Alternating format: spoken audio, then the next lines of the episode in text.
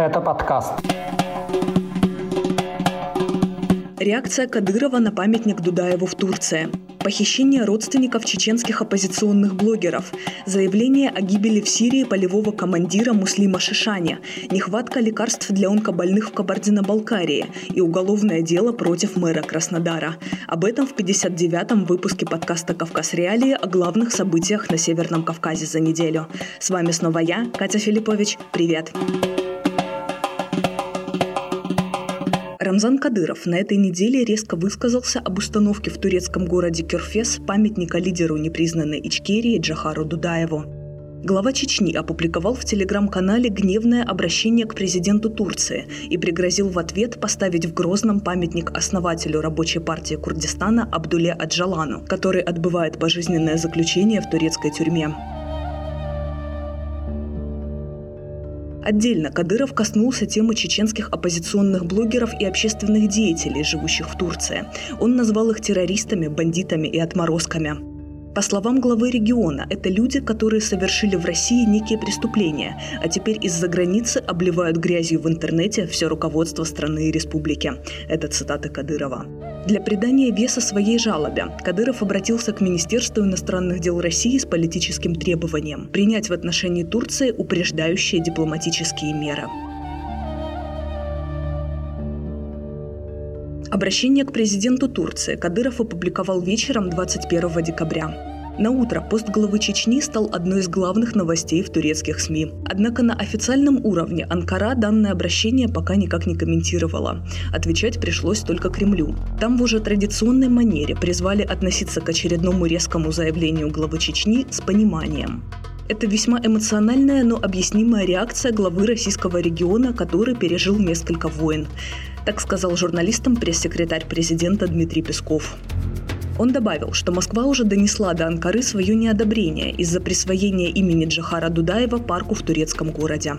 Напомню, памятник Джахару Дудаеву, лидеру движения за выход Чечни из состава России, открыли на прошлой неделе при поддержке турецких властей, которые назвали Дудаева отважным военачальником.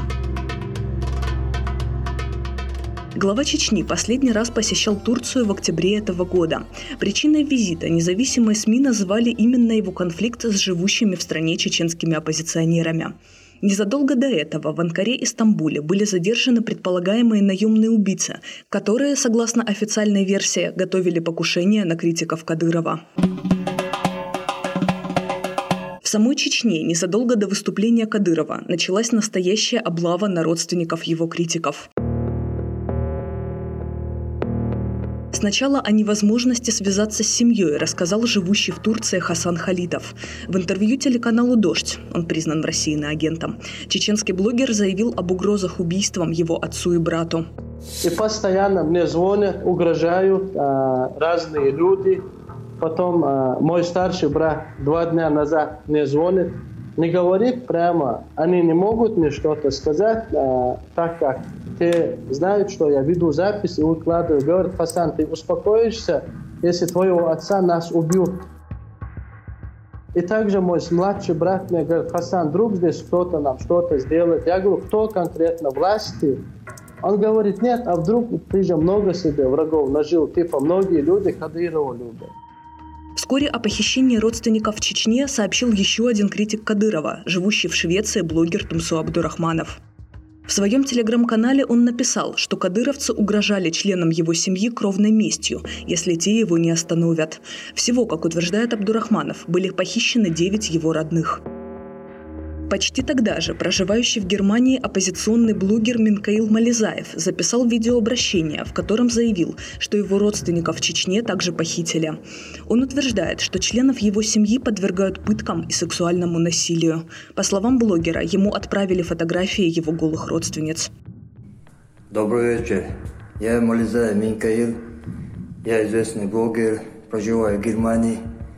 Я критикую Путина, Кадырова и их преступлений, похищений, пытки, убийства. Позавчера моих родственников всех забрали по отцовской линии, по материнской линии. Всех забрали мужской пол, женский пол. Они до сих пор их пытают, насилуют, избивают, пытают, издеваются над ними. вообще не отпустили, не знают, где они находятся. Следующим, кто заявил о похищении своих родных, стал Мансур Садулаев, глава Чеченской правозащитной ассоциации «Вайфонд», которая помогает беженцам из Чечни в странах Европы.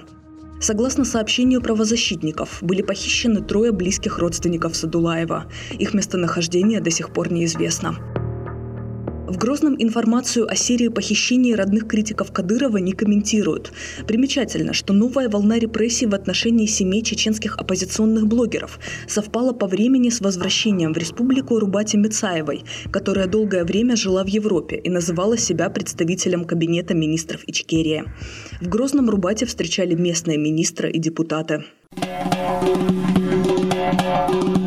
Теперь читать наши новости стало намного удобнее. Загрузите приложение «Кавказ Реалии» на свой смартфон или планшет. Вы узнаете о главных событиях на Северном Кавказе и юге России, даже если наш сайт заблокируют. Ссылки на приложение вы найдете в описании к этому выпуску подкаста.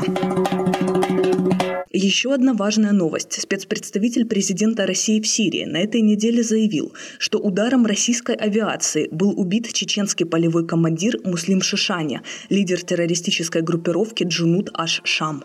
Подтверждения этой информации из других независимых источников пока нет.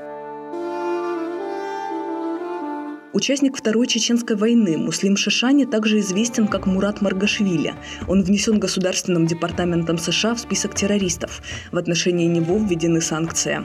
Группировка, лидером которой он являлся, или все еще является, была основана во время гражданской войны в Сирии. Участники Джунут Аш-Шам, это в основном чеченцы, воевали на стороне оппозиции, то есть против войск Башара Асада, которому Кремль оказывает военную поддержку. 11 декабря уже сообщалось, что российская авиация нанесла удар с целью убить Шишаня. Однако, по данным СМИ, тогда полевому командиру удалось выжить. Были ранены его охранник, жена и дети. Сам авиаудар, по неподтвержденным данным, был нанесен по жилому району. В Москве эту информацию не комментировали. Спецпредставитель президента России в Сирии, говоря о ликвидации Шишани, не указал, где и когда был нанесен удар. Поэтому неясно, идет ли речь о том, что полевой командир погиб еще во время авианалета 11 декабря, или же российская авиация нанесла новый, еще один удар. Доказательств гибели Шишани Москва пока не предоставила.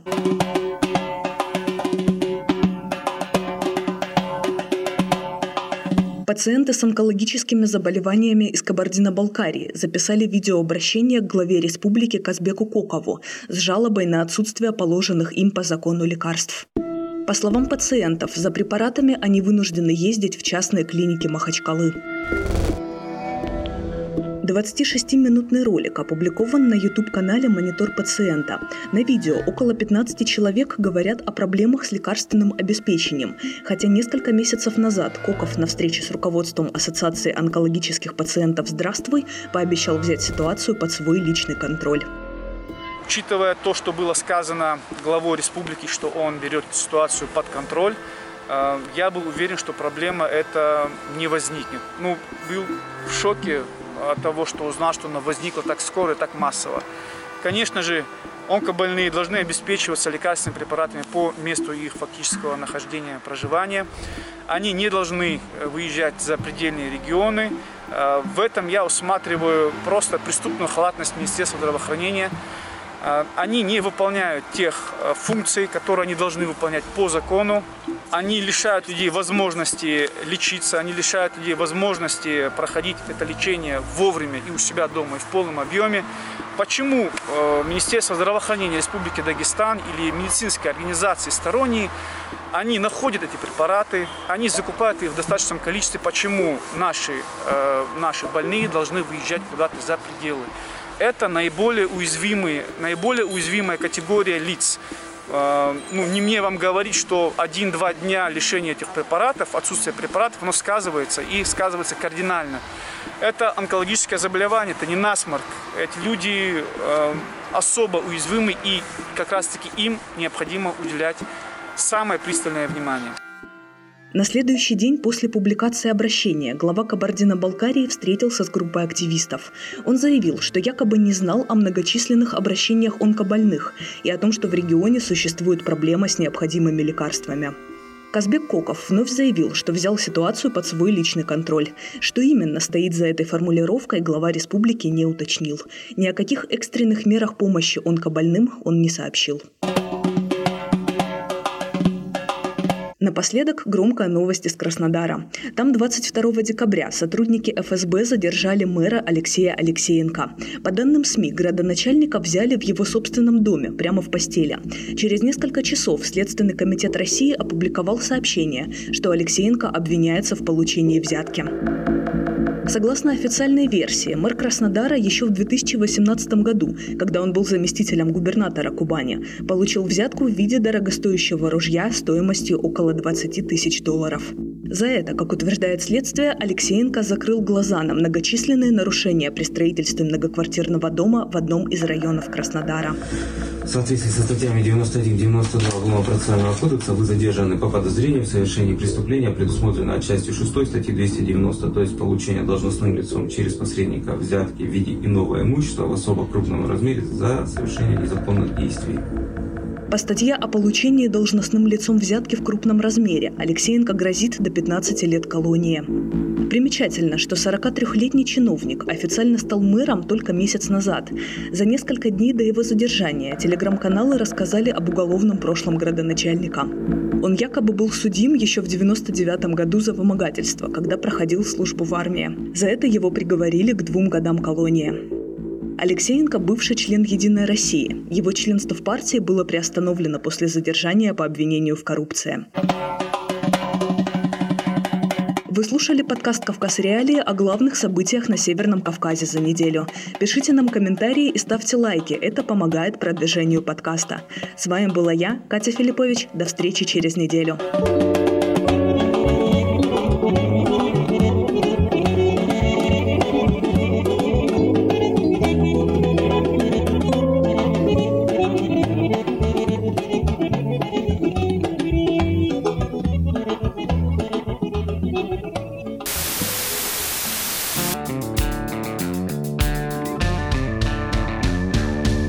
Подкастов «Радио Свобода». Человек имеет право. Время свободы. Американские вопросы. Кавказ подкаст. Атлас мира. Цитаты свободы. Скучно не будет. Слушай на всех подкаст-платформах.